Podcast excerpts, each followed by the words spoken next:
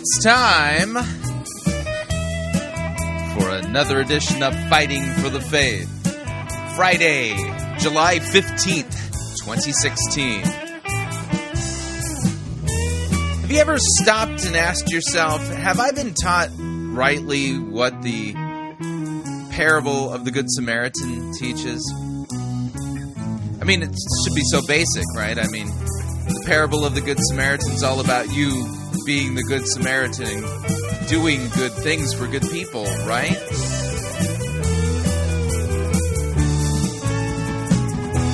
Thank you for tuning in. You're listening to Fighting for the Faith. My name is Chris Roseborough. I am your servant in Jesus Christ, and this is the program that dishes up a daily dose of biblical discernment, the goal of which, help you to think biblically, help you to think critically, and help you slow down. Stop, open up your Bible, and compare what people are saying in the name of God to the Word of God. No shortage of crazy things being said out there.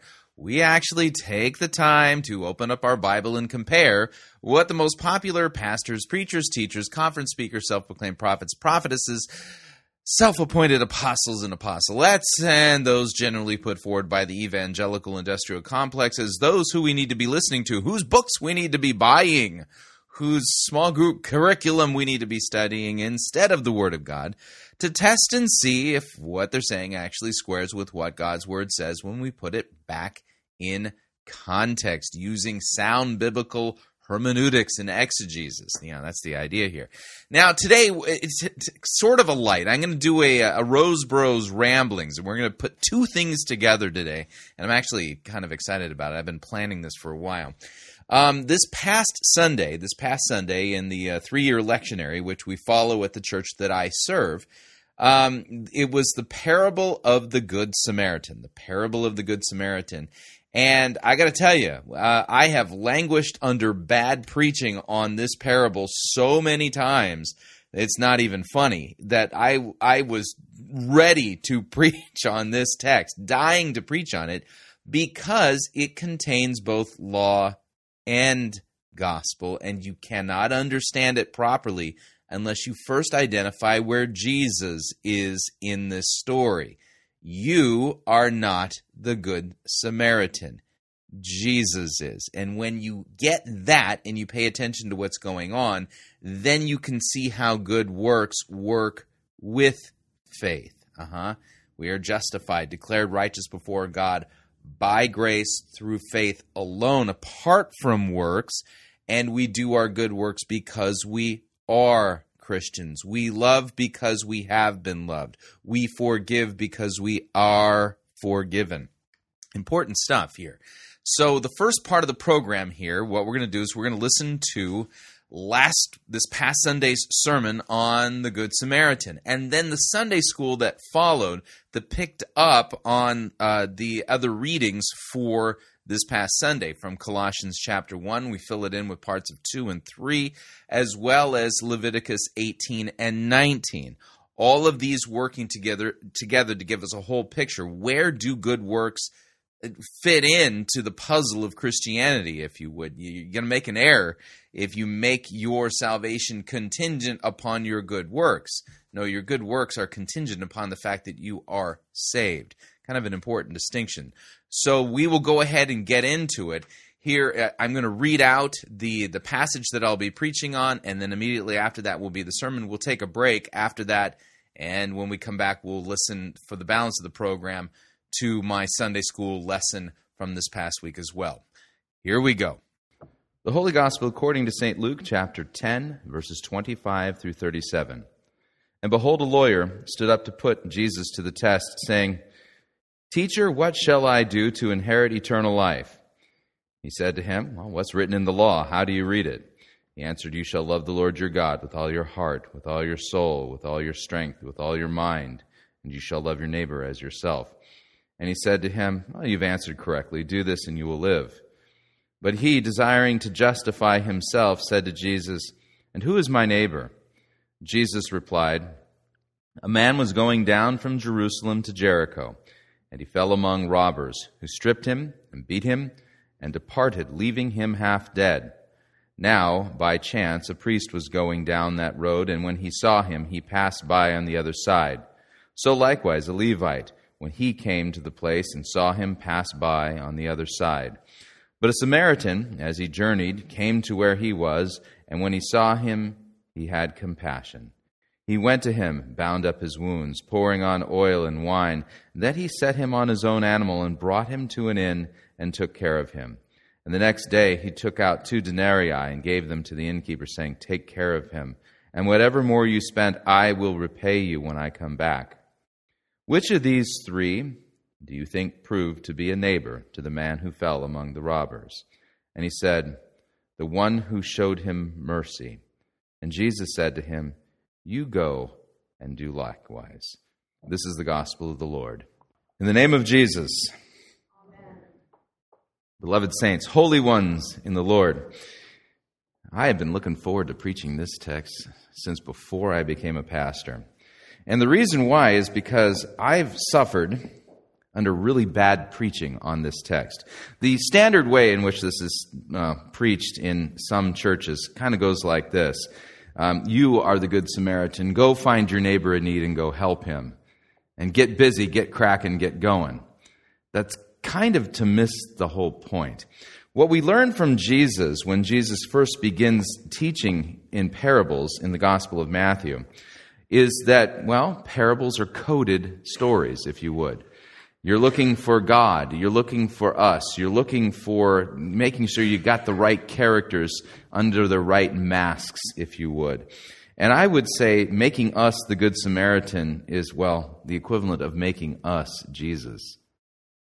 And that's a grave error, an exegetical one, exegetical error that leaves, leads to all kinds of, well, lack of comfort, if you would. So we're going to work our way back through our text today. And we'll see if we can straighten some things out. Here's how it begins. Behold a lawyer. Got to tell you, any time a story begins with the words, behold a lawyer, you know that what's coming is going to be rather interesting. So, behold a lawyer stood up to put Jesus to the test. So you can tell already we've got some problems. He's going to put Jesus to the test. What does this tell you about him? Does he really have faith in Jesus? No. He's a smart fella. He knows the law really well. He's decided to step up to the plate to see if he can give Jesus a black eye, see if we can catch him in his words. That's his motivation. So he asked this question, "Teacher, what shall I do to inherit eternal life?" Now, generally we have a rule here, and that is, especially during Sunday school, that there are no dumb questions. Okay? However, this is one of those. This is a really dumb question. Um, because an inheritance is a gift, is it not? When somebody bequeaths you an inheritance, writes you into their will, is it because you have earned that or because they are gifting you? So already the question shows that, well, this guy probably didn't go to a good law school. So, "Teacher, what shall I do to inherit eternal life?" And the, all the Jewish guys went, "Oy vey, this is not going to turn out well." So Jesus said to him, and watch what Jesus does here. Jesus, by the way, knows law and gospel very well, and he knows the purpose of the law. The purpose of the law is not to save us. The purpose of the law, especially to somebody who is arrogant, is to show them their sin. You preach the law to the proud. You preach grace and the gospel to those who are humbled by the law. So this guy's going to get the law. Watch what happens. So Jesus said to him, "Well, what's written in the law? How do you read it?" And he answered, "You shall love the Lord your God with all your heart, with all your soul, with all your strength, with all your mind." That's a lot of alls, by the way. "And you shall love your neighbor as yourself." So let me ask you a question. How are y'all doing on the alls there? How's the love the Lord your God with all, all, all, and all? Yeah. Right? Oh, and love your neighbor perfectly as yourself. So that's the guy's answer. And Jesus says to him, "All right, you've answered correctly. Do this and you will live." You think he's doing it? No. No. And how do we know he's not doing it? Well, other passages of Scripture will help us here. Romans chapter three, nine through eighteen will help us. Oh, and by the way, the fact that he's trying to trip Jesus up, that tells us he's not loving his neighbor as himself already, right? Because Jesus is not only his neighbor, Jesus is his God. Okay? should tell you something about what's going on inside this guy's heart. Romans chapter three, verses nine through eighteen reads, "What then? Are we Jews any better off? Well, no, not at all. We've already charged that all." You know what all means there, by the way? All. Tricky question. All. All, both Jews and Greeks, that's everybody, are under sin, as it is written, "None is righteous, no, not one. No one understands, no one seeks for God. All have turned aside, together they have become worthless. No one does good, not even one. Their throat is an open grave, they use their tongues to deceive. The venom of asps is under their lips, their mouth is full of curses and bitterness. Their feet are swift to shed blood, and in their paths are ruin and misery. In the way of peace they have not known. There is no fear of God before their eyes." That's describing all of humanity, and that's me. That's you. So Jesus says, do this and you will live, except for here's a problem. He's not doing it, right? The purpose of the law is to show him, him sin. And then comes an amazingly awful and blind statement. The text says, "But he, desiring to justify himself." Desiring to justify himself? Now, I'm not a mechanic. In fact, um, I'm quite impressed with people who can actually look under the hood and know what any of those things do, right? If I were stuck on the side of the road, well, I'm calling roadside assistance, okay? But it always amazes me, the guy who can actually, like, open up the hood of a car, pull out his flashlight, look around, and go, "Oh, there's your problem right there." You know, very impressive to me, by the way. All right. So let me point this out. The fact that it says he desiring to justify himself, trust me, as a theologian, I'm going, "Oh, there's your problem right there." Okay. This tells me a lot. It should tell you a lot. And here's the reason why. The law was not given for this purpose, so that you can justify yourself. Several passages will bear this out via cross-reference. Romans chapter three, nineteen through twenty reads, "Now we know that whatever the law says, it speaks to those who are under the law, so that every mouth may be stopped and the whole world may be held accountable to God. For by works of the law, no human being, no, not one, will be justified in God's sight, since through the law comes the knowledge of sin." Romans chapter three, nineteen through twenty explicitly states that the primary function of the law here is to expose our sinful condition. It also has a secondary uh, function, and that is to get you to, let me put this impolitely, zip it. To shut you up. You know, when your kids, they're just prattling on and on, you go, right? That's what the law is telling us to do, right? Be quiet. You're guilty. But, but, but, but, but, but, but, but, but, no, no, no, no, no, no, no, no, no, no, but, but, but, but, but, right? Because what happens when we do the but, but, but, but, but, but, we usually say something really stupid like, "But I meant well. My heart was good." No, it really wasn't, because if your heart was good, you wouldn't have sinned. Don't sit there and say, "But my intentions were right." That's not going to help here. So the purpose of the law is to get you to be quiet. You're guilty. And it's good that you be quiet, because God has something comforting to say to you. And that's the gospel. Other passages, Galatians five, fifteen through sixteen says this, "We ourselves who are Jews by birth and not Gentile sinners, yet we know that a person is not justified by works of the law, through, but through faith in Jesus Christ.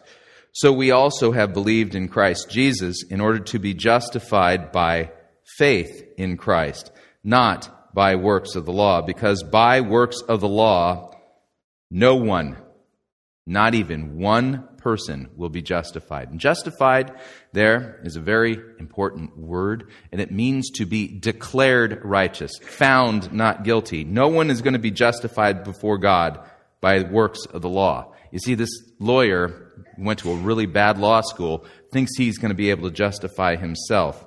Galatians three, ten through fourteen also says, "All who rely on works of the law, well, they're under a curse. For it's written, 'Cursed be everyone who does not abide by all the things written in the book of the law and continue to do them continuously.'" That's my translation of what's going on in the present tense verbs there. So now it's evident that no one is justified before God by the law. For the righteous shall live by faith.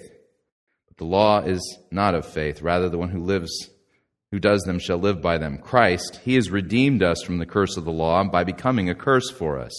For it's written, cursed is everyone who is hanged on a tree, so that in Christ Jesus the blessing of Abraham might come to the Gentiles, so that we might receive the promised Spirit through faith. Right.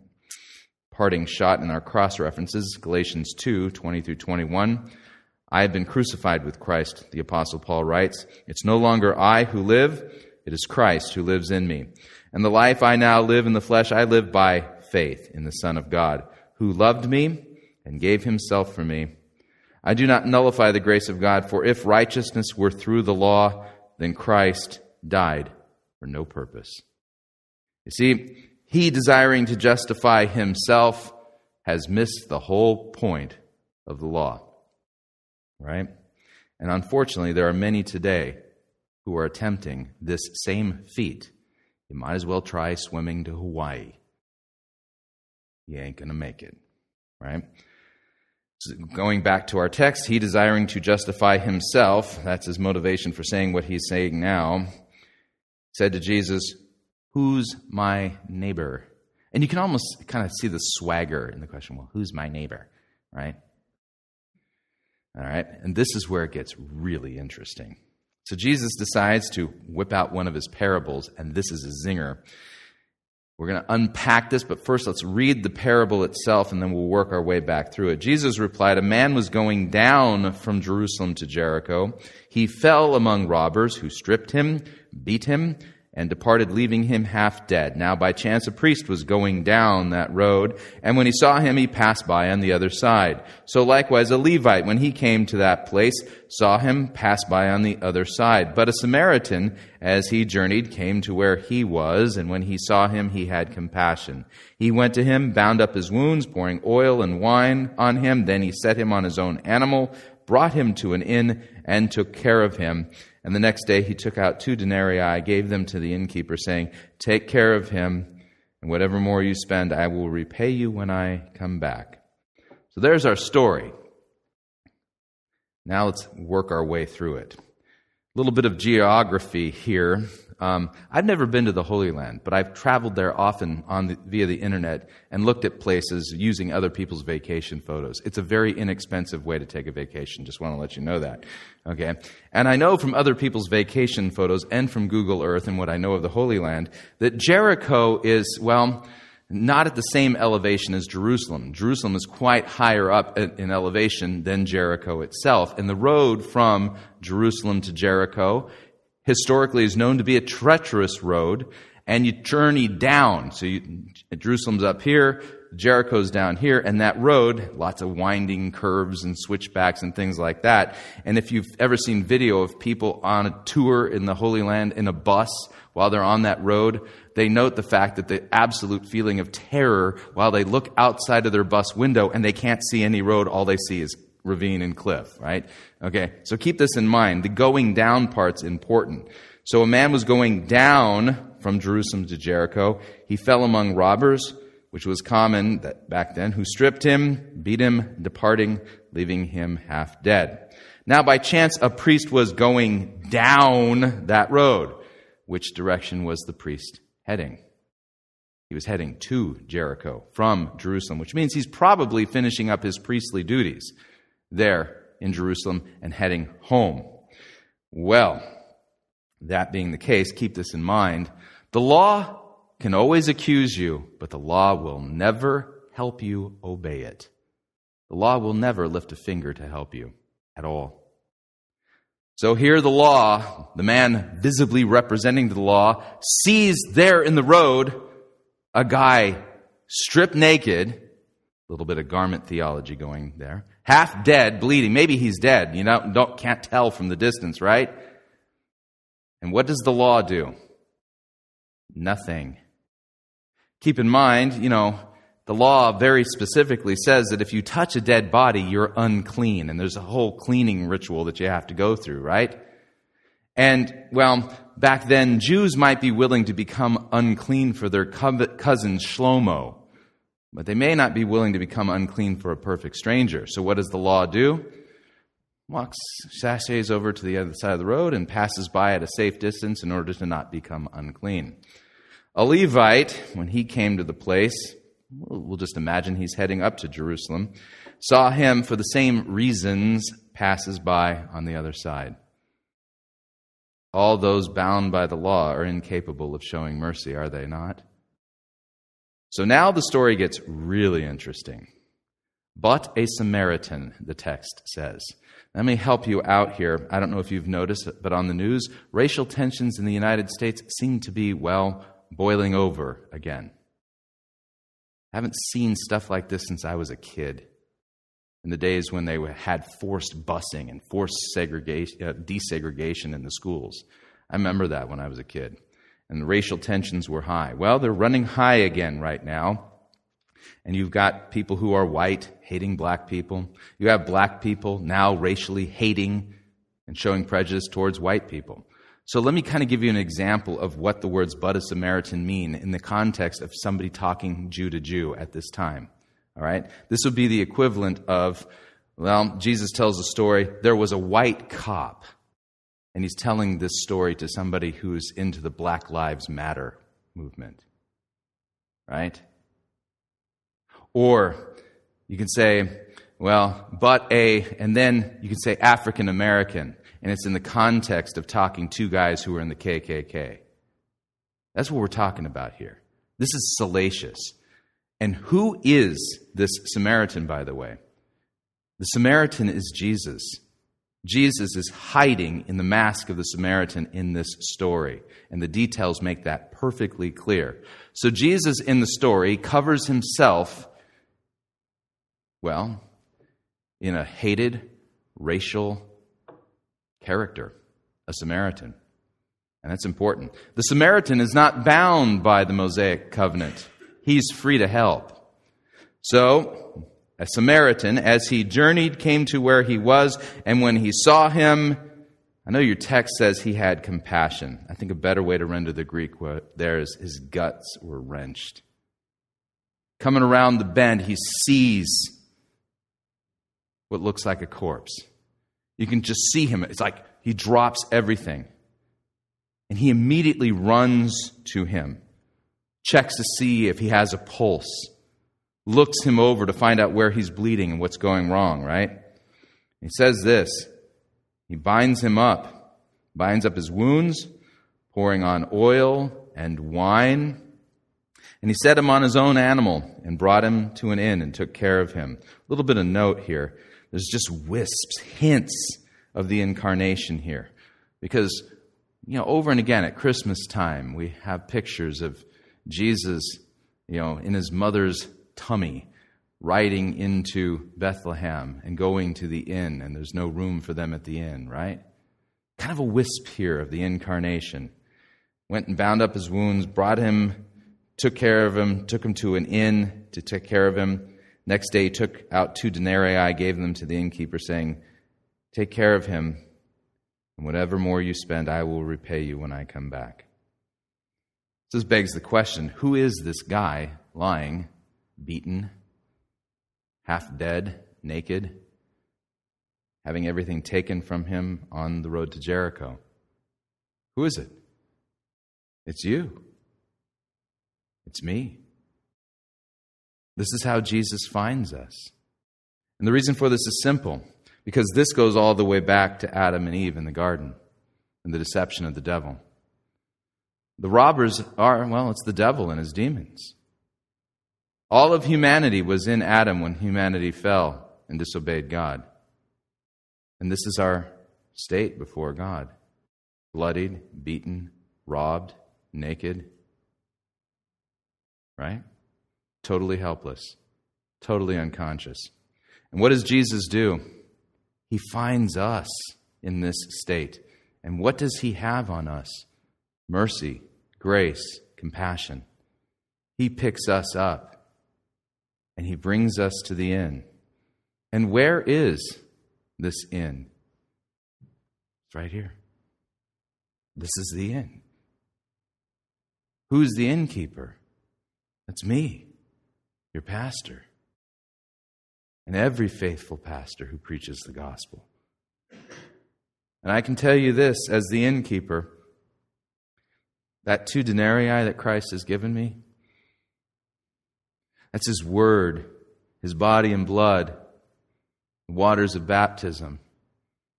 It's more than enough to bind up your wounds. It's more than enough for me to be able to care for you and nurse you back to health. What a merciful, kind, and gracious Savior we have. And notice here, he says, and when I come back, even alluding to Jesus' second return, when I come back, I'll repay you. See, this story isn't primarily about you doing anything first. This is about what Christ has done for you.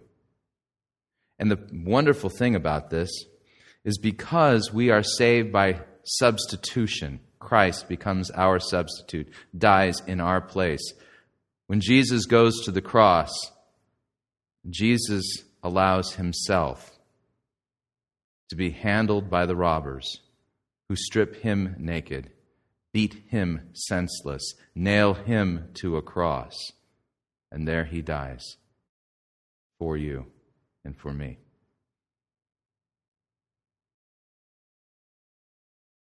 It's an amazing story when you think about it. It's all about grace, mercy, compassion, true love. And notice how love springs into action. It's one thing to say, well, I love you, I care about you. It's a whole other thing to show it with action. And God demonstrates His love for us in that while we were yet bruised, bloodied, beaten, unconscious sinners, Christ dies for us. So then Jesus asks this question, which of these three do you think proved to be a neighbor to the man who fell among the robbers? And the attorney can't even say the word Samaritan. You can almost see him answering with gritted teeth, the one who showed him mercy. Right? Mercy. And then Jesus says to him, you go and you do likewise. And this per- fits perfectly with Jesus' new command of the new covenant. As I have loved you, love one another. How has Christ loved you? By having mercy on you, by forgiving you, by binding up your wounds, by not retaliating eye for an eye, tooth for a tooth, but instead taking all the blows so that He can serve and love. And so as Christ has loved us, so we are called here by this text to go and do likewise and love everyone else. In the name of Jesus, amen. All right. That's the sermon. We're going to take a break. When we come back, we will continue with my Sunday school lesson. If you'd like to email me regarding anything you've heard on this edition or any previous editions of Fighting for the Faith, you can do so. My email address is talkback at fighting for the faith dot com, or you can subscribe on Facebook, facebook.com forward slash Pirate Christian. Follow me on Twitter, my name there, at Pirate Christian. Quick break. When we come back, the balance of, well, this program with a Sunday school lesson on good works. Stay tuned. Don't want to miss it. We'll be right back.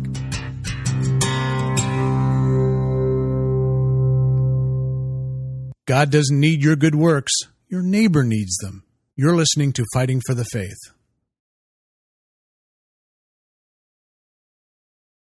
You're listening to Pirate Christian Radio. We'll be taking your false doctrine now. No,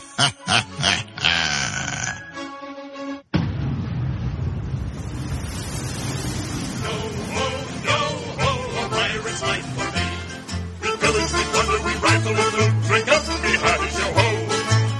And ravage and don't give a hoot. Bring up the oddies, yo ho, yo ho, yo ho. A pirate's life for me. We exhort, we go through, we go through.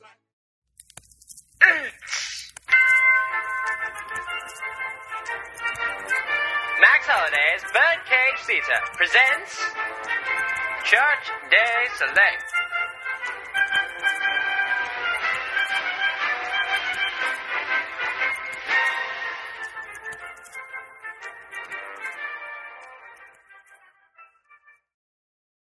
My name is Rex, and if you study with my eight-week program, you will learn a self-feeder system that I developed over two seasons of preaching in the Octagon.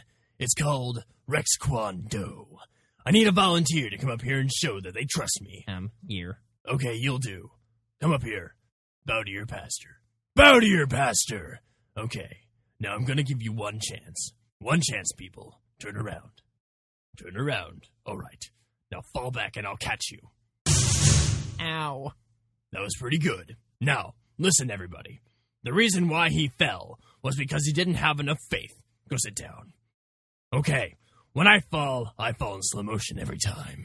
Now, in addition to what you just saw, if you study with my eight-week program, you're going to learn these things. First off, in Rex Kwon Do, we use the buddy system. No more reading the Bible solo. You need somebody watching your back at all times.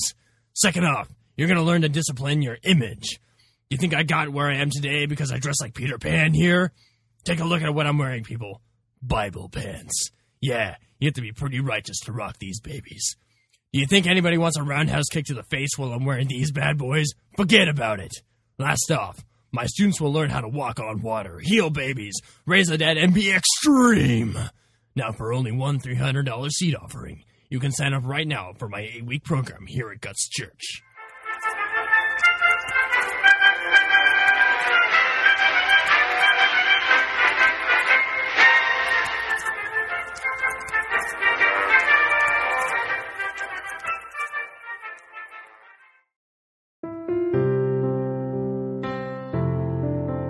This is Doctor Curtis Lyons. I am the presiding pastor of the American Association of Lutheran Churches. If you are seeking a church that believes that the Holy Bible is the inerrant, infallible Word of God and accepts the Lutheran confessions because they are the right interpretation of Holy Scripture, I hope that you will take a look at the A A L C. Also, if you are considering a vocation as a Lutheran pastor, our seminary has a residency program and a program available online. This is Curtis Lyons inviting you to take a look at the A A L C. Check us out at T A A L C dot org or on Facebook at the American Association of Lutheran Churches.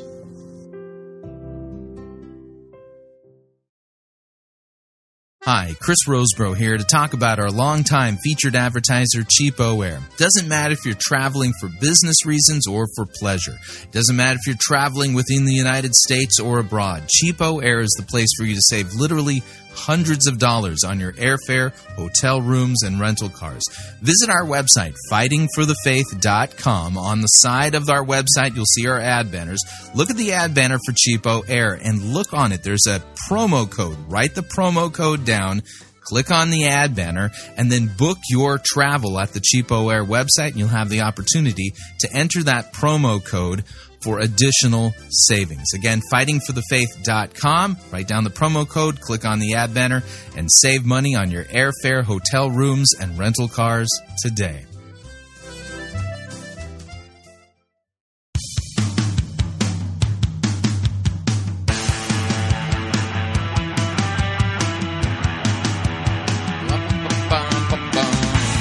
We're back.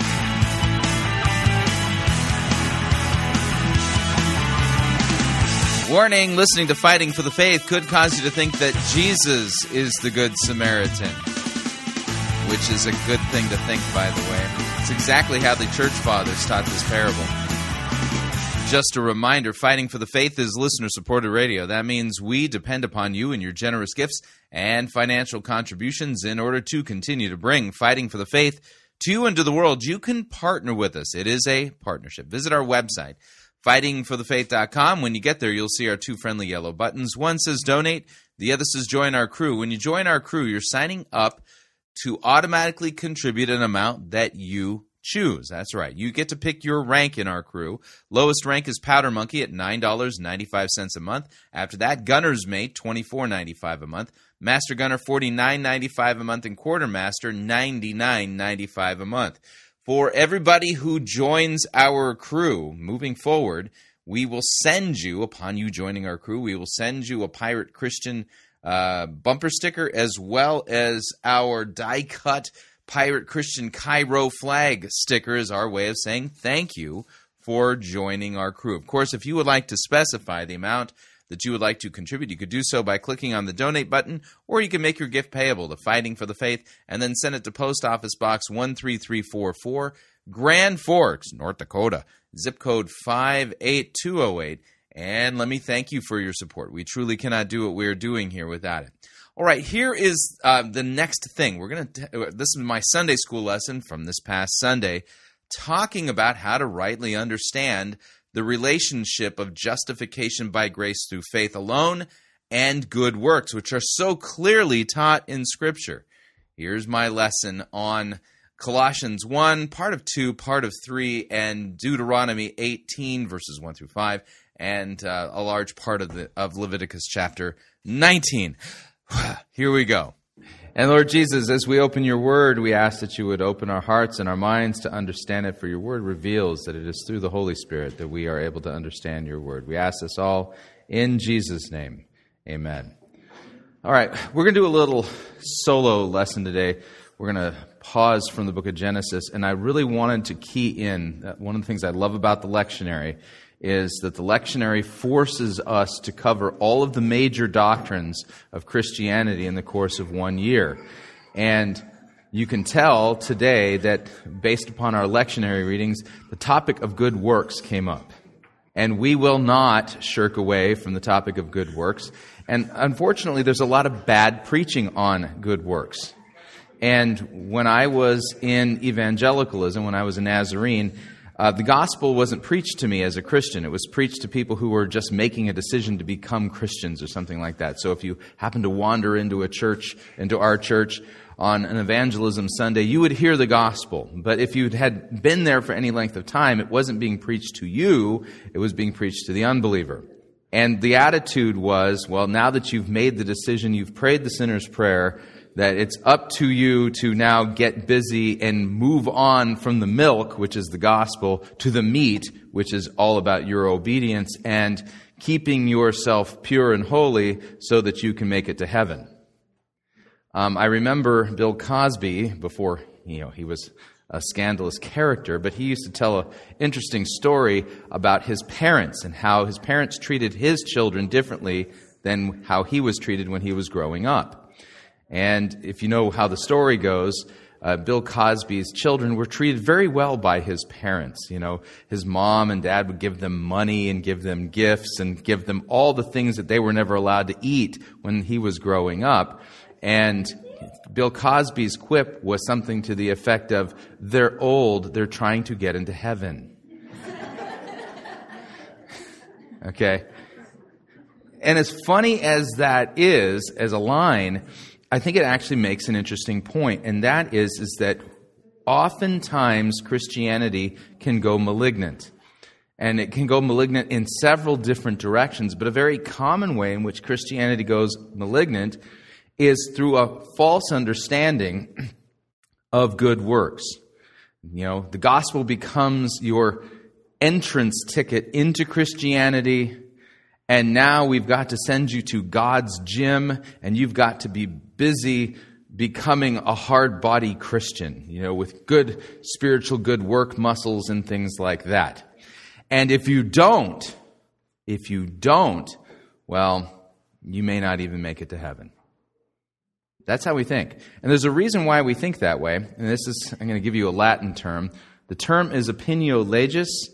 Opinio legis. I know Latin phrases can have the tendency to cause some of your eyes to glaze over, but I think this is an important one. Opinio legis is talking about the opinion of the law, and the book of Romans explains to us how God has written his law on the hearts of all mankind.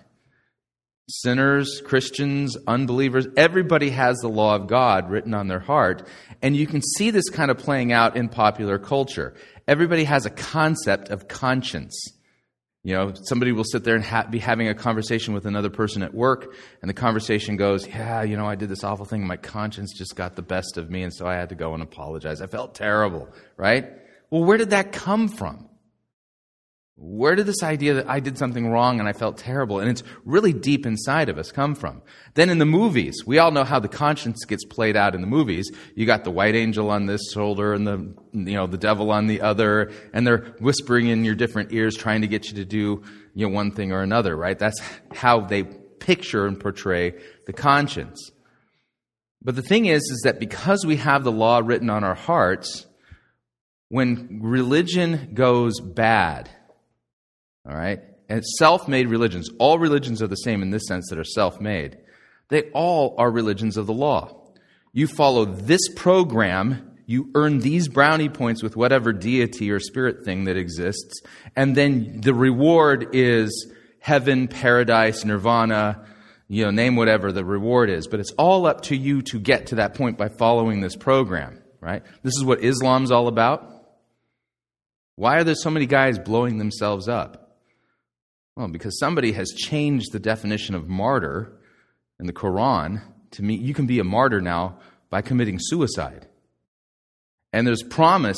That's that's a sure and certain, if you're a martyr for Islam, that's a sure and certain promise that you will have paradise and a whole lot of virgins.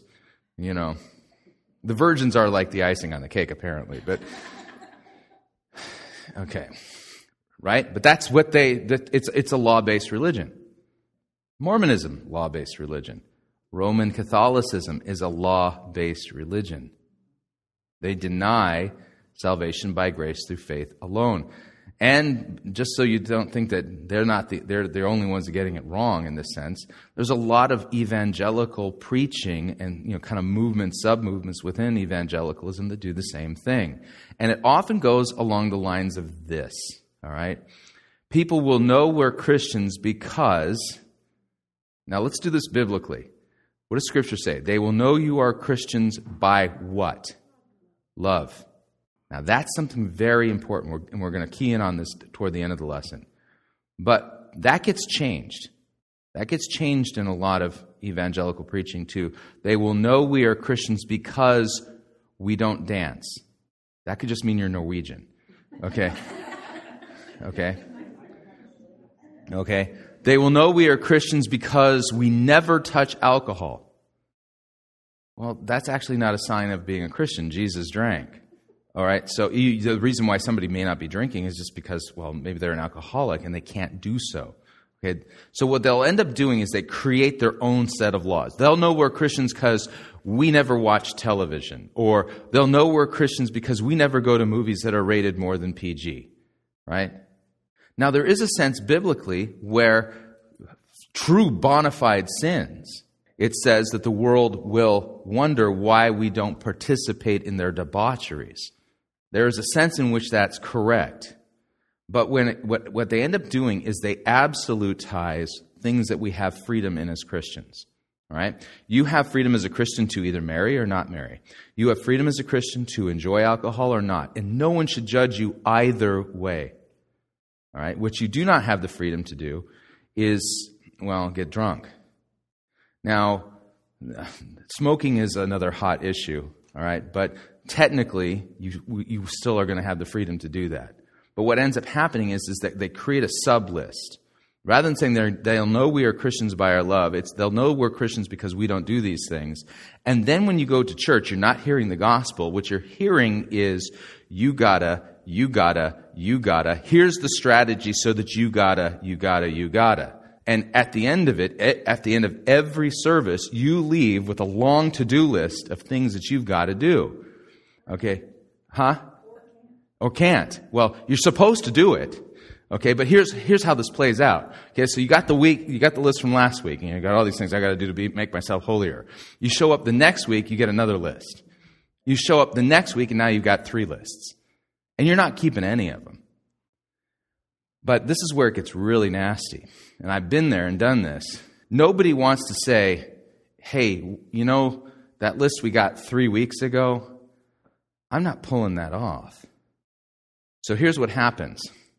You get into the church parking lot, or you come into the fellowship hall, and people are gathered around having a cup of coffee, and somebody will say, you know, man, I love that sermon from three weeks ago. It just changed my life. I mean, once I started applying all those things, whoa, let me tell you, things got really better for me. Okay? So somebody kind of starts off like that. Well, not to be embarrassed because you know you're not pulling it off, you say, oh, I know, it changed my life too. Yeah, you're just not being specific. It made me miserable. Okay.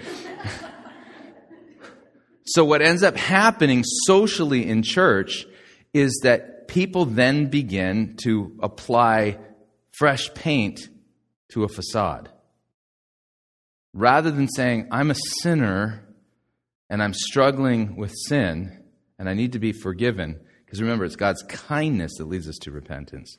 What happens then is, is that where the law is preached wrongly and the gospel is withheld and good works and faith are incorrectly coupled together, what ends up happening, it creates a subculture then of self-righteousness that becomes the predominant culture. Does that make sense? Okay. So, and the reason why this happens so easily for us is because we have the law written on our hearts. We all have a standard that we we share in common, and that's God's law, which is why when you sit there and you look at the other religions of the world and you look at their moral codes, it's like, dang, they like have the same moral code we do. Right, because experientially we all know the things we ought not to do, right? But the thing is, is that, like I said in the sermon this morning, the law was not given so that you can make yourself righteous, so that you can earn salvation. You are given salvation as a gift, which begs the question then, why do we do our good works? If I'm saved and totally forgiven for everything I do, why shouldn't I go party like it's nineteen ninety-nine in Tahiti? That's kind of the, that's a logical question.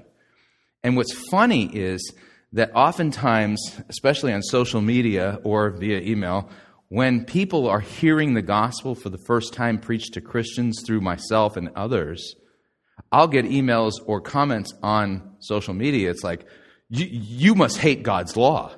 You're, you're an antinomian. No, really, I'm not. You know, I'm not. And so we're going to talk about how to put this all together because our pericopes today help us with that. So we'll be talking about faith and good works, but we're going to start by running the verbs at the tail end of our epistle text.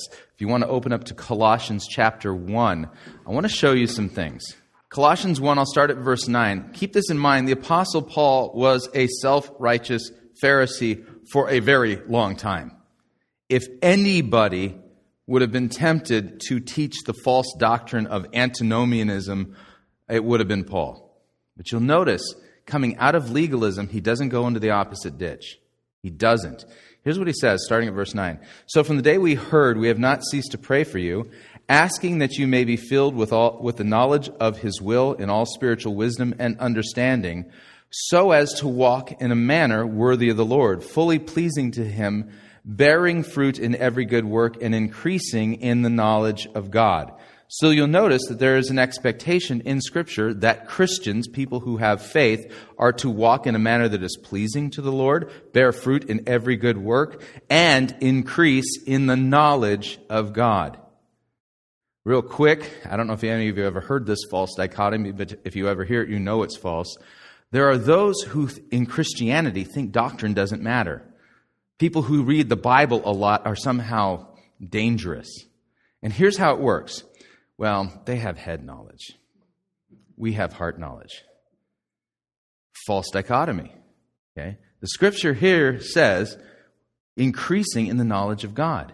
And where's the only place you can go to increase in the knowledge of God? Scripture, right? May you be strengthened with all power according to his glorious might for all endurance and patience with joy, giving thanks to the Father. And here's where we're going to run the wor- verbs.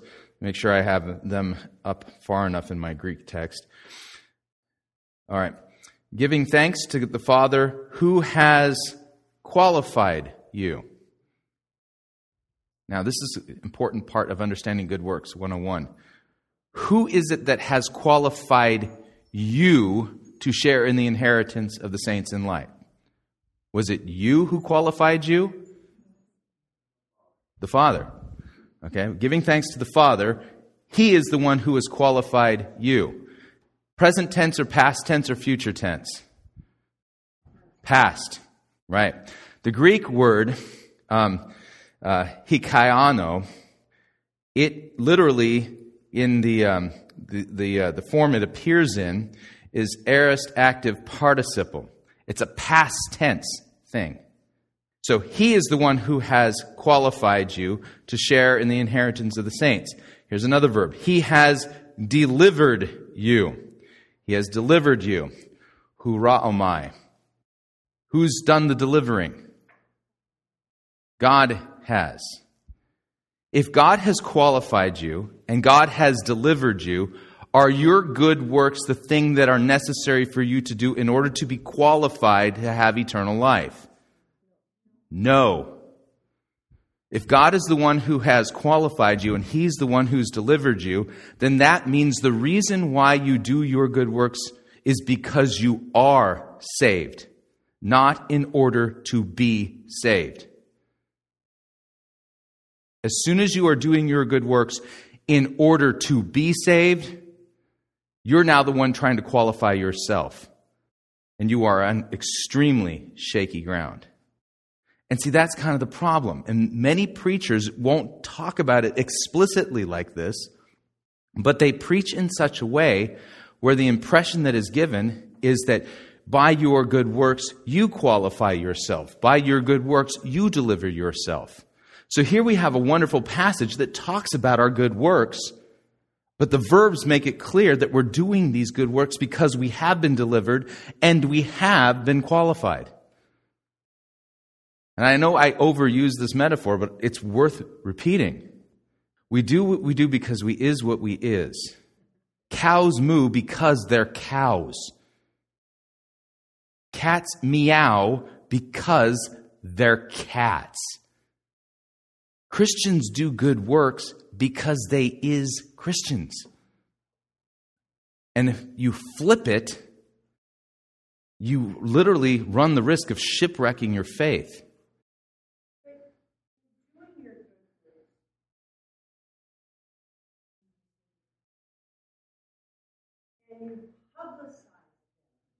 Yeah, that's bad. You glorify in what you do, and you pronounce. Mm-hmm. You're really, really, really, really back. Yep. Let me give you an example of that biblically.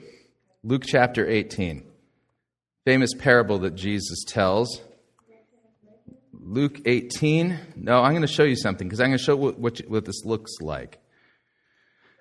Luke eighteen, verse nine. Jesus told this parable to some who trusted in themselves that they were righteous, and they treated others with contempt.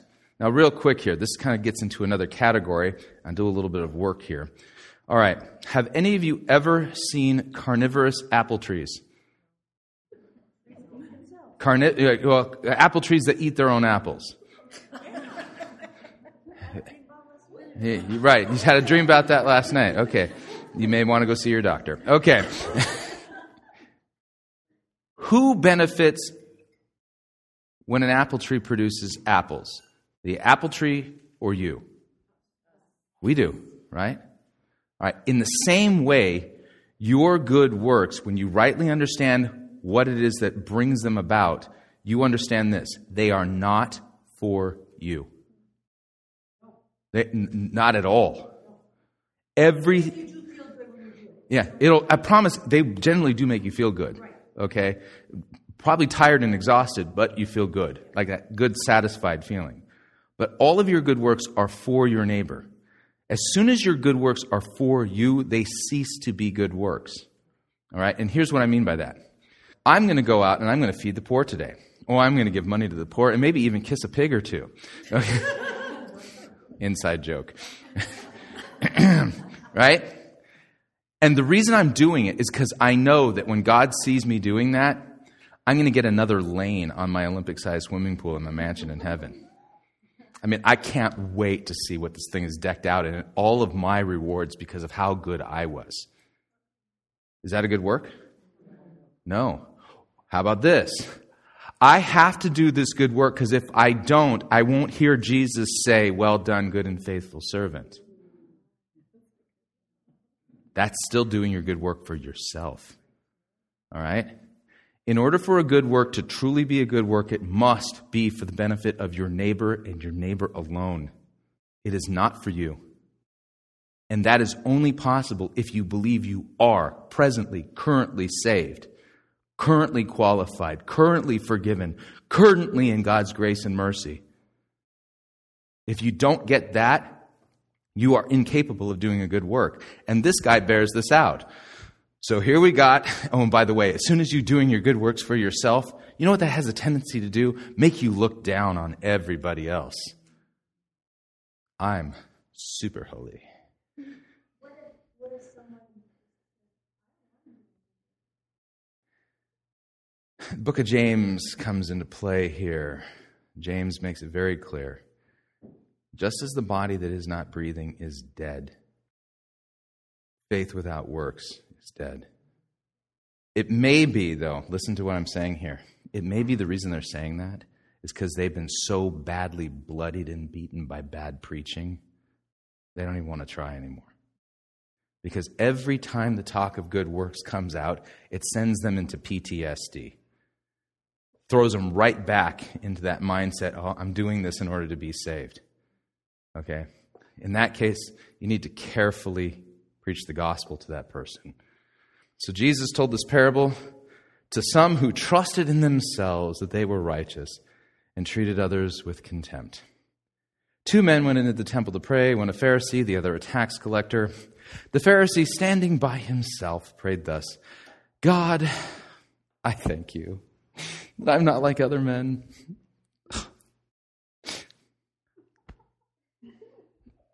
Extortioners, the unjust, oh, I'm so good. Or adulterers, or even like that tax collector over there. Oh, man, God, am I amazing. I'm the head, I'm not the tail. I'm the apple of your eye.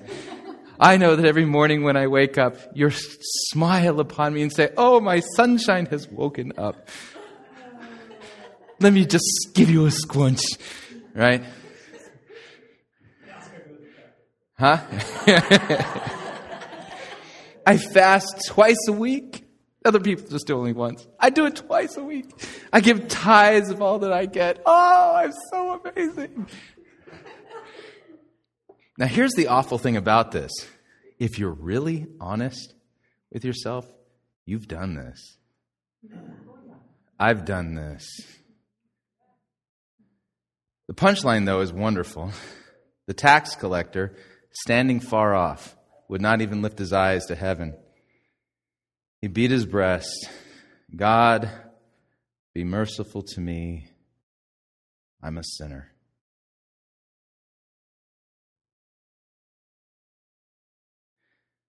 God, be merciful to me. I'm a sinner. I tell you, this man went to his house justified, declared righteous rather than the other. For everyone who exalts himself will be humbled. The one who humbles himself will be exalted. So as soon as you think you are the apple of God's eye because you are doing all this stuff, that is the theology of glory, the theology of self-glory. You are exalting yourself. And God promises, almost threatens practically, He will humble you. Christianity begins and stays on your knees. So notice the context here. The guy who's doing all this righteous stuff, right? It's misunderstanding really what the law is about. Let's fast forward into Colossians chapter two. I'm going to show you, we'll start with a clear gospel text preached to, written to Christians. If you don't think Christians need to hear the gospel, then why did the Apostle Paul write this? Okay? Christians need to hear the gospel, like daily. We must hear this. So Paul writes, verse eight, chapter two, see to it that no one takes you captive by philosophy, empty deceit according to human tradition, according to the elemental spirits of the world. Elemental spirits of the world. Important phrase. He'll define it in a minute, so just hold that thought. What is an elemental spirit of the world? Not according to Christ. For in Him the fullness of the deity dwells bodily, and you have been filled in Him, who is the head of all rule and authority. Now, another important note here. Head of all rule and authority. That word head, hold on to it. We're going to need it a little bit down in the text. Okay? In him also you were circumcised. Yes, that includes you women. With a circumcision made without hands, this is Jesus' circumcision of your heart, by the putting off of the body of flesh, by the circumcision of Christ, and here's where it happened to you, having been buried with him, in with Christ, in baptism, in which you were also raised with him through faith in the powerful working of God who raised him from the dead. So your hearts were circumcised by Christ, you were buried and raised with Christ in your baptism. Verse thirteen, and you who were dead, watch the verbs, you were dead. Past tense. Okay? You were dead in your trespasses and the uncircumcision of your flesh, watch the noun, God made alive together with Christ. You were dead. Who made you alive? God. Right? You didn't make you alive. God made you alive. Together with him, having forgiven us all our trespasses. Another important statement here. Trick question. What does all mean there? All. Very good. Smart students. Right? It does mean all. This is an important text for you to keep in mind. How many of your sins did Jesus die for? Some of them or all of them? All of them. Every single one of them. In fact, you've been forgiven for the sins you're going to commit tomorrow. All of them. Not some of them. But this doesn't give you the license to go out and live like hell, right? And he, there's an explanation as to how this has happened. So you have been, you were dead, you were made alive, God made you alive, and he has forgiven all of your trespasses. And here's how he did it, by canceling the record of debt that stood against us with its legal demands. Think of this as the cosmic sin spreadsheet. So every one of your trespasses gets recorded in the spreadsheet.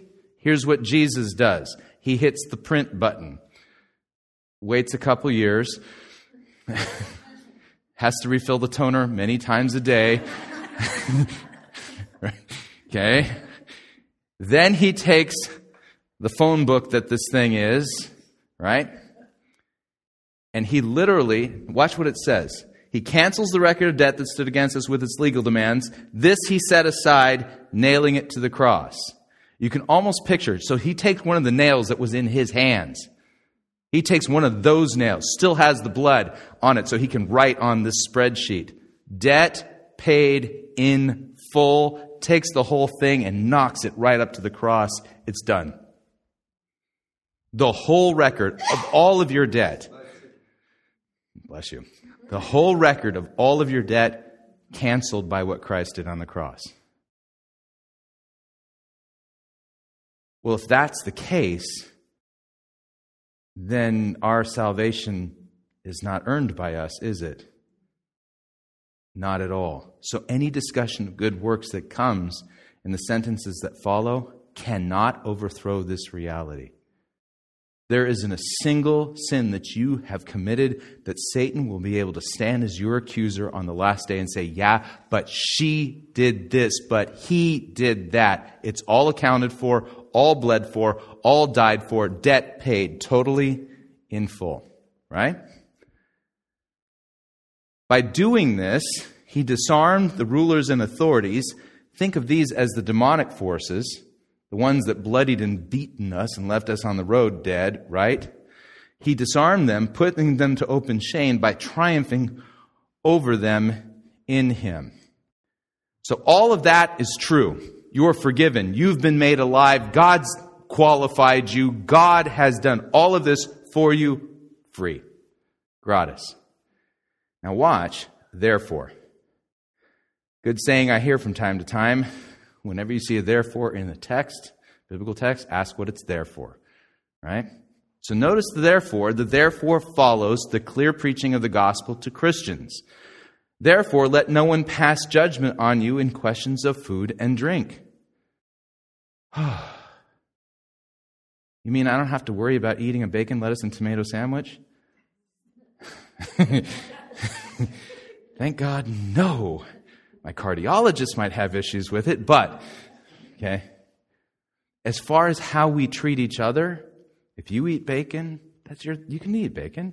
If you don't want to eat bacon and be vegan, you can do that too. You have the freedom. You want to drink wine with your meal? You can do that. You don't want to drink wine? You're free to do that too. Let no one pass judgment on you in regards to these things, at least as Christians. If someone comes to you and say, oh my goodness, you're, you're eating bacon. Oh, you're probably not even a Christian. Here's the irony. That person probably isn't, because they don't understand that we're saved by grace. You see? Right, not by our food. Okay. Another issue. Don't let anyone pass judgment with regard to a festival, a new moon, or a Sabbath. Old covenant festival days, Sabbath, right? Sabbath's the day of rest.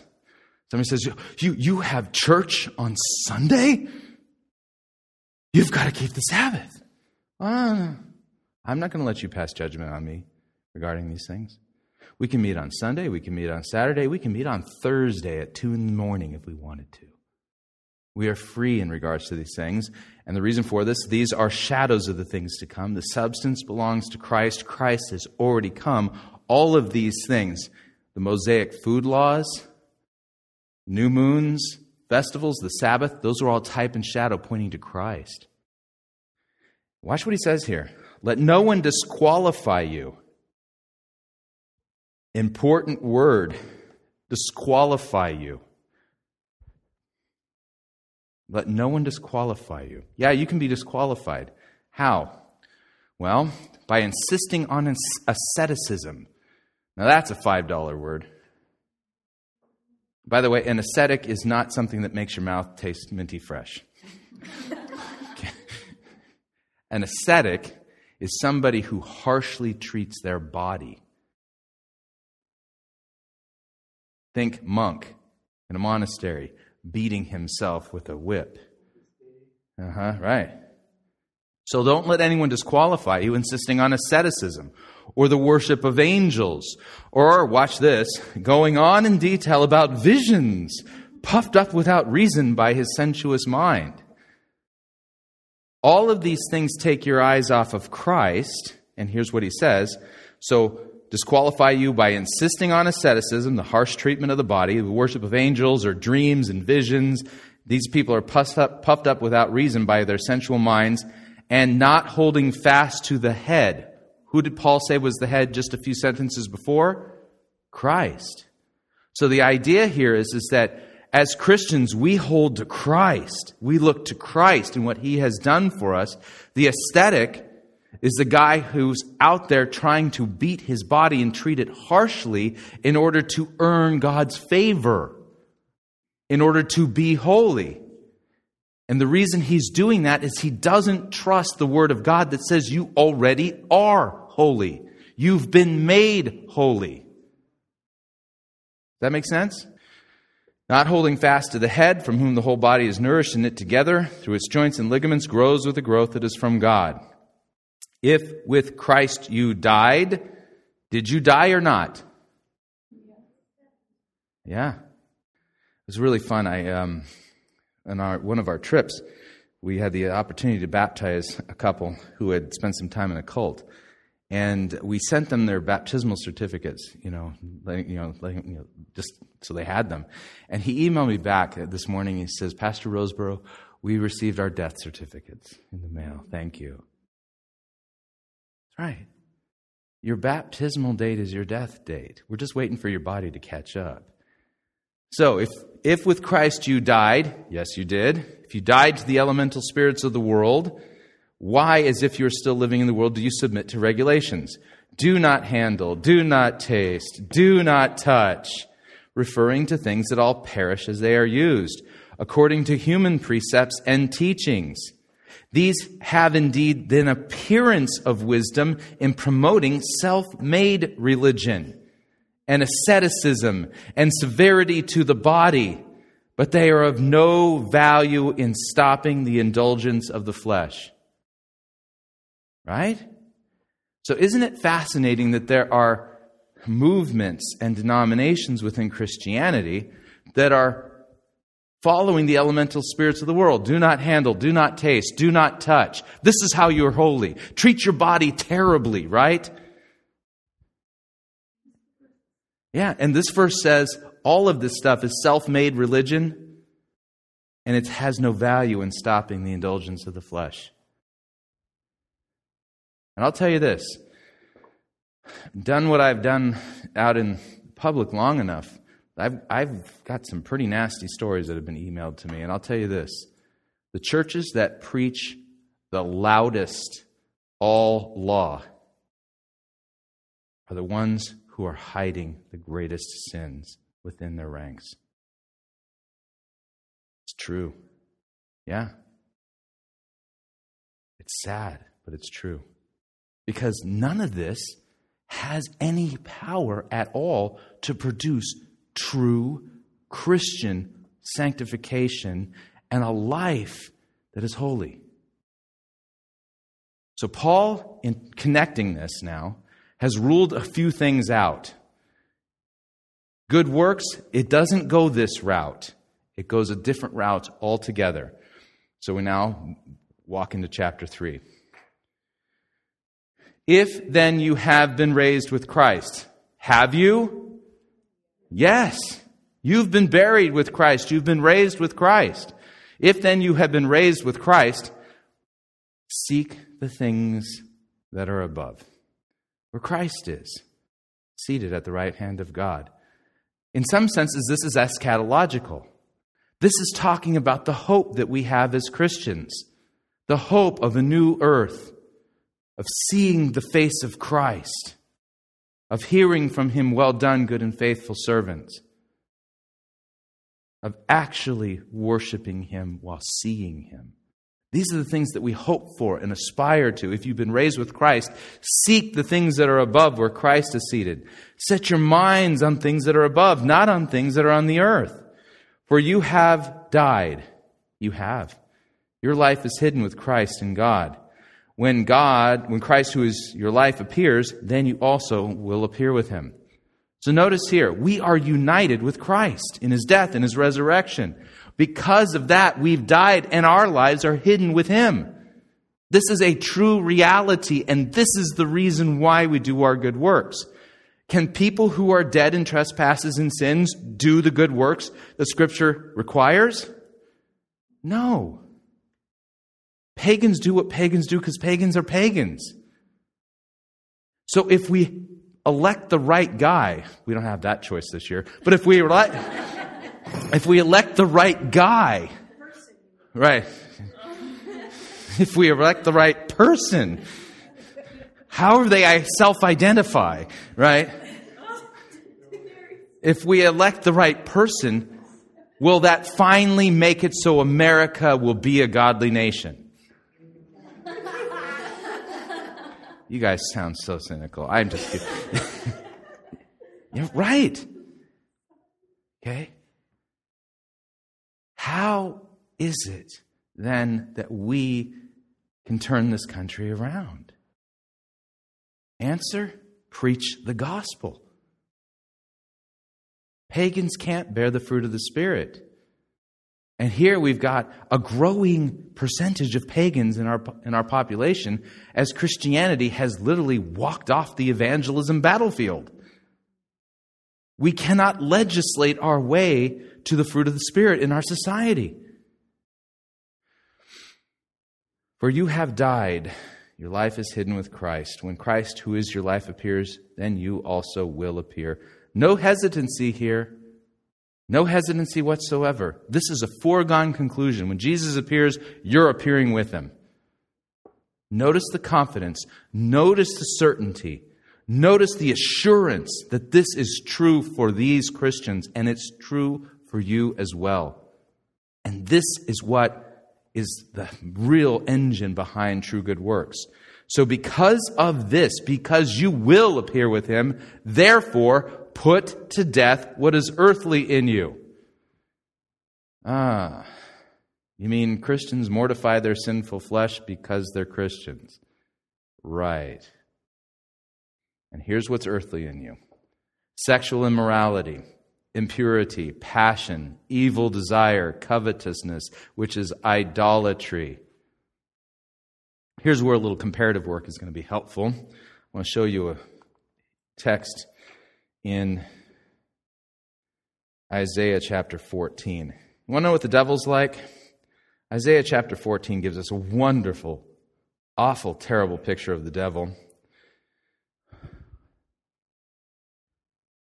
How you are fallen, Isaiah fourteen twelve. From heaven, O day star, son of the dawn. How you are cut down to the ground, you who laid the nations low. You said in your heart, I will ascend to heaven above the stars of God. I will set my throne on high. I will sit on the mount of assembly in the far reaches of the north. I will ascend above the heights of the clouds. I will make myself like the Most High. Satan has a God complex, does he not? Sin is being bent in on yourself. That's the picture of it. So coming back then to the things of the earth that we're to put to death, sexual immorality. What is that? Utter selfishness when it comes to the gift that God has given us. God has given us this gift, and he's put limits on it. It is only to be used between a man and a woman who are married. But we don't want to wait. Nope, we're going to do things our way. We're going to have multiple partners, have some booty calls, friends with benefits. That's all selfishness. That's being bent in on yourself in a horrible way. Do you care about your partner in that type of relationship? No, the only person you care about is you. All of this is demonic. It's satanic. Impurity, passion, evil desires, covetousness. I want what my neighbor has.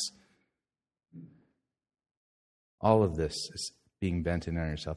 On account of these, the wrath of God is coming. In these you too once walked. Important word here. Peripateo is the Greek word, and this is a Hebraism pulling in the Hebrew word halakh, which means to walk or how you conduct your life. So watch what he's saying. In these two, you once conducted your life. I think that's a better way of saying it, because that's what he's referring to. When you were living in them. But now, you must put them all away. Now notice, what is what is Paul assuming here? Is Paul assuming that now that you've become a Christian, you no longer have a sinful nature, or you still have one? Exactly. If you didn't have a sinful nature, would it be necessary for him to talk like this? Right, okay? So that's why we know that we still have a sinful nature to deal with, because as Christians, we live in the world of the now and the not yet. We are saved, and yet we still have a sinful nature. We've been regenerated, born again, and we still have our dead Adam. Being a Christian is for the birds, okay? It's just feels like you're at war with yourself. It feels like multiple personality disorder, because there's this part of me that just wants to do all this great stuff. And then my sinful nature goes, what about me, me, me, me, me? Right? And it's just ugly and it's awful. So you must put these all away. Put these away. Anger, wrath, malice, slander, obscene talk from your mouth. Do not lie to one another, seeing that you've put off the old self with its practices, and you have put on the new self, which is being renewed in knowledge after the image of its creator. Here there is no Greek or Jew, circumcised, uncircumcised, barbarian, Scythian, slave, free, but Christ is all and in all. Put on then, as God's chosen ones, notice what it says here, Good works are because you are already God's chosen one. You are already holy. You are already beloved. You see the difference? When you're doing your good works so that you can become holy, so that God will finally pick you, or because you want God to be think that you're one of His beloved, you've missed the whole point. You already is all of that in Christ.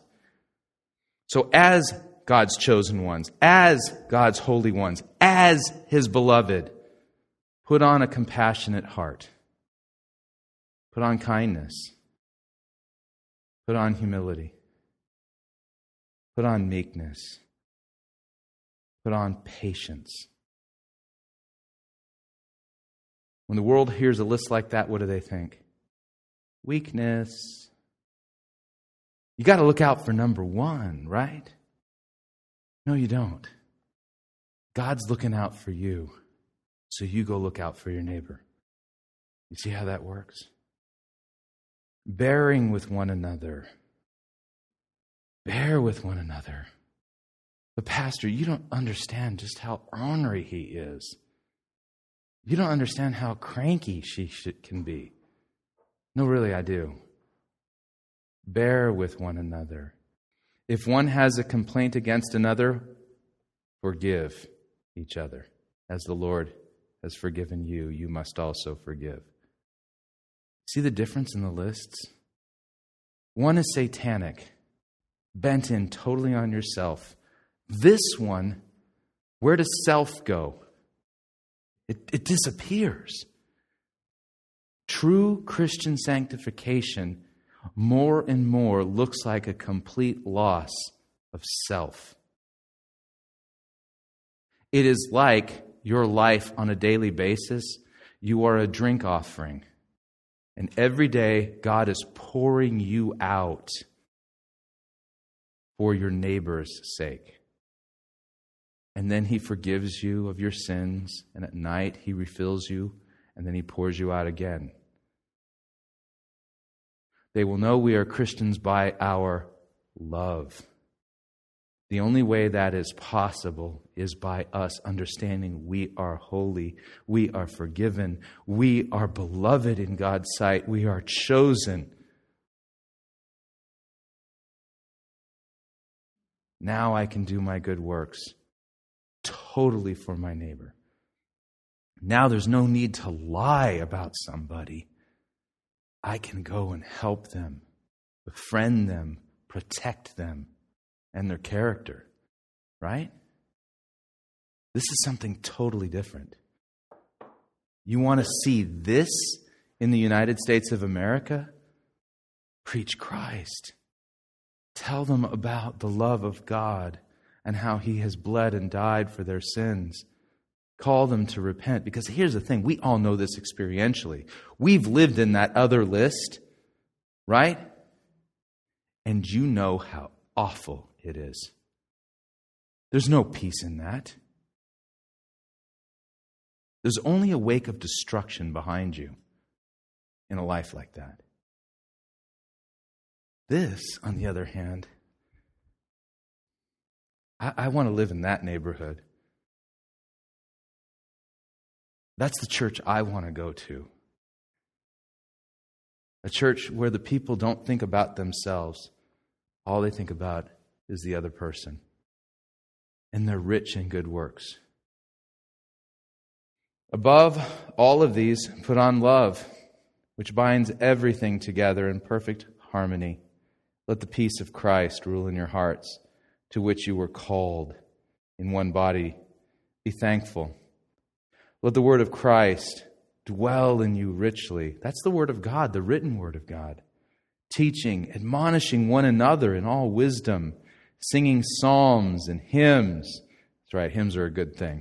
And spiritual songs with thankfulness in your hearts to God.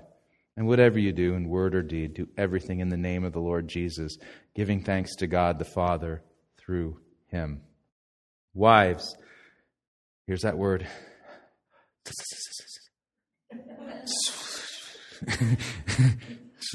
Submit. Right? Yeah. But watch this. Wives, submit to your husbands, as is fitting in the Lord. Husbands, love your wives. Do not be harsh with them. In other words, love them the way Christ has loved the church. Children, obey your parents in everything. Okay? For this pleases the Lord. Fathers, don't provoke your children, lest they become discouraged. Bondservants, these are slaves, obey in everything those who are your earthly masters, not by way of eye service as people pleasers, but with sincerity of heart, fearing the Lord. Now, there's a teaching that is running rampant throughout Christianity today, and I call it the dream destiny thingy doctrine. Okay, and this is a this is a horrifyingly awful doctrine. And here's kind of how it works: God has made you for a purpose. He has a dream destiny that he had in his heart, that he's been dreaming about you since before the world was made, right? And what you need to do is you need to ask God and make yourself worthy for him to reveal this dream destiny for you. And believe me, it's it's so much more than you can ever dream or imagine. You might be working right now, well, at Walmart, but trust me, you're going to be the princess of the world. Okay. That's right. Okay. Sorry. That's okay. I, I saw that segment of the Barbie movie too. Anyway, this is how this talks. This is how this doctrine goes, right? This doctrine is not at all biblical. And it teaches you to despise the place where God has currently placed you to serve the neighbors that God has put in front of you. Where do we serve our neighbors? Answer, in the vocations God has put us into. Are you a wife? Are you a father? Are you a mother? Are you a husband? Are you a child? Are you a slave? Huh? It's whatever. So here's the thing. You do your good works wherever God has put you. Right? I'm a father. My good works, my wife, my children. Okay? I'm a pastor. My good works, right here. Right? I'm also a citizen of the United States. I can do some things there as well, right? Wherever you are, do your good works for your neighbor's sake. So if you're a mom, that might include dirty diapers. If it's a dad, that includes dirty diapers. Okay? Right? This is a good work. These are good works. If you're a slave, you can do your good works as a slave. I don't even own myself, but I'm going to go ahead and obey my master as if he's Jesus himself. And you know what this text is saying? God sees that and sees that as a good work. The bondservant, the slave, is not told, don't worry, you have a dream destiny thingy and God's going to make you the king of the world. No. This makes it so that all of our work, it's holy. Whether it's taking out the garbage, mowing the lawn, paying our taxes, disciplining our children, disciplining our children. You see what I'm saying, right? When you see them for what they are, you no longer feel like you lack good works. So many times when you talk to a person, it's like, well, I've got to do these good works in order to be saved or for God to love me. What? Well, we'll ask them the question, what's a good work? Well, tithing, volunteering at church, helping out in the nursery and things like that, right? Those, well, technically, yeah, those can be good works. But you are so rich in them already. This teaches us to see them for what they are. So be great at it. Be great at it. And see, notice how this gives us the freedom to excel, because the better we are now in the vocations we're in, the more we're serving our neighbor, and our neighbor is benefiting from our efforts, right? This gives us a reason to become really good at what we do. Rather than demotivate, it motivates like you wouldn't believe. Now, one other thing. I wanted to show this from our Old Testament text. Leviticus eighteen, verses one through five, and then nineteen, starting at nine. This is a unified doctrine in Scripture. Don't think for a second what I've taught you is only how the New Testament teaches our good works. False.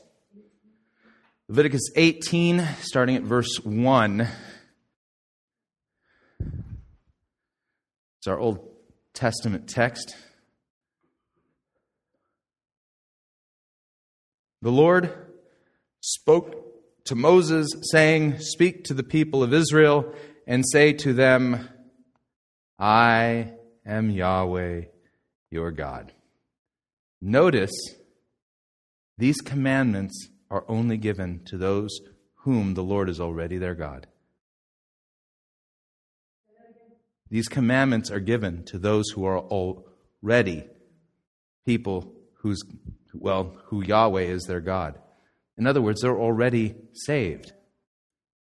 All of this presupposes faith in Yahweh, trust in His promises, right?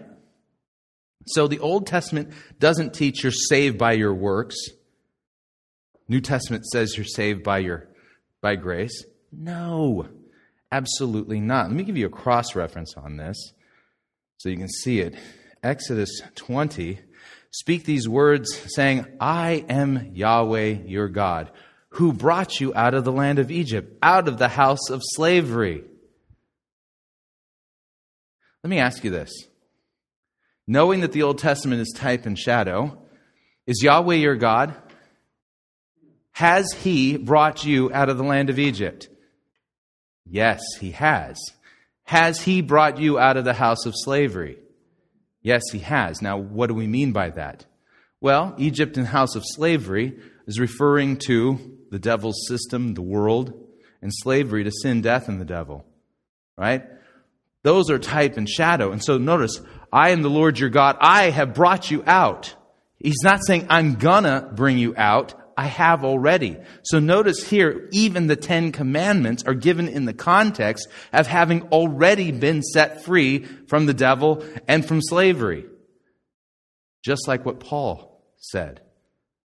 See the consistency? So now we can go back to our text. I am the Lord your God. You shall not do as they do in the land of Egypt, where you lived. You shall not do as they do in the land of Canaan, to which I am bringing you. You shall not walk. And there's that Hebrew word, halakh. You shall not walk in their statutes. You shall follow my rules, keep my statutes, walk in them, conduct your life according to them. I am Yahweh, your God. You shall therefore keep my statutes, my rules. If a person does them, he shall live by them. I am Yahweh. Chapter nineteen, verse nine. I love this. I absolutely love this.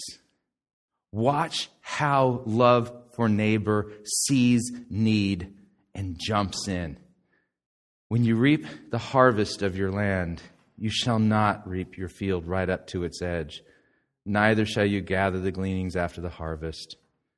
You shall not strip your vineyard bare, neither shall you gather the fallen grapes of your vineyard. You shall leave them for the poor, for the sojourner. I am Yahweh, your God. Now notice, sojourner. People who are just passing through your territory, who aren't even Christians. You can say, the poor who are believers, the sojourner who isn't even a believer. All that's necessary is that they need this. They would die without it. So you have a right to harvest all of your field. I mean, granted, it's all yours, but don't for their sake. Now, there are a few farmers here in the congregation. They use combines now and things like that and harvesters. So this has become a little antiquated. So how do we as Christians, how do we do this now? Huh? You can do it in mission work, but another way. Take a part of your earnings. From your from your personal budget, and you set it aside and you tag it. This is for somebody who needs it. And when you see that person who needs it, take the money out and give it to them, and don't tell nobody. Right? Just save out a part of what you earn, not for you, but for that neighbor in need, whoever that is, when the time comes. And when you see that person, they come across your path, person who says, oh, my husband lost his job, We're not even able to pay our rent. We don't know what we're going to do. You say to that person, I know what you're going to do. You're going to pay your rent and you're going to buy some groceries. Here's some money. Right? They'll know we're Christians by our love. You shall not strip your vineyard bare. You shall not steal. Well, that goes without saying. You shall not deal falsely. You shall not lie to one another. You shall not swear by my name falsely and profane the name of your God. When I used to own a marketing company, anytime I would get a check from a client that had an ichthus on it, I knew there was a greater than sixty percent chance that check was going to bounce. It's awful. It's just terrible. People using religious symbols and covering themselves in religious Christian symbols, and then they're dealing falsely with people.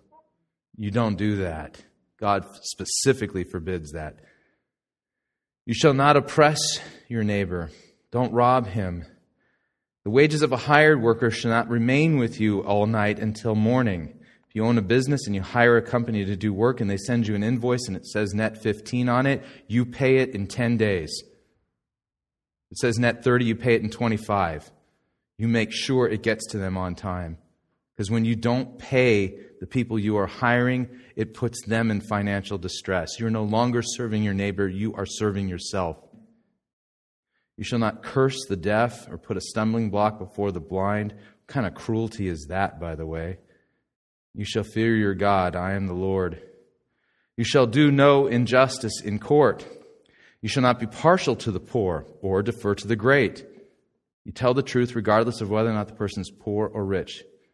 Someone's financial standing is no indicator as to how they are to be treated. Everyone is treated the same.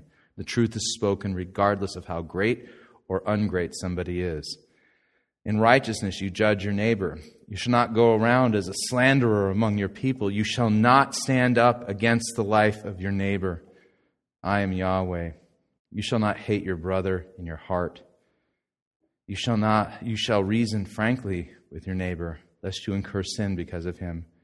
You shall not take vengeance or bear a grudge against the sons of your own people. You shall love your neighbor as yourself. I am Yahweh. Totally different idea of good works taught in Scripture than what we would assume it to be. But I would tell you that's what love looks like in action. And that's what we're called to. Not in order to be saved, because we are saved. We are to love others the way we have been loved. And how is it that we have been loved? Richly, mercifully, compassionately, with grace and kindness and dignity. Now we are called, we are set free to now love our neighbors in that same way. And this is what Scripture teaches regarding our good works. So what'd you think? Love to give your get your feedback if you'd like to email me regarding anything you've heard on this edition or any previous editions of Fighting for the Faith. You can do so. My email address is talkback at fighting for the faith dot com, or you can subscribe on Facebook, facebook.com forward slash Pirate Christian. Follow me on Twitter. My name there at Pirate Christian. Until next week, may God richly bless you in the grace and mercy won by Jesus Christ and his vicarious death on the cross for all of your sins. Amen.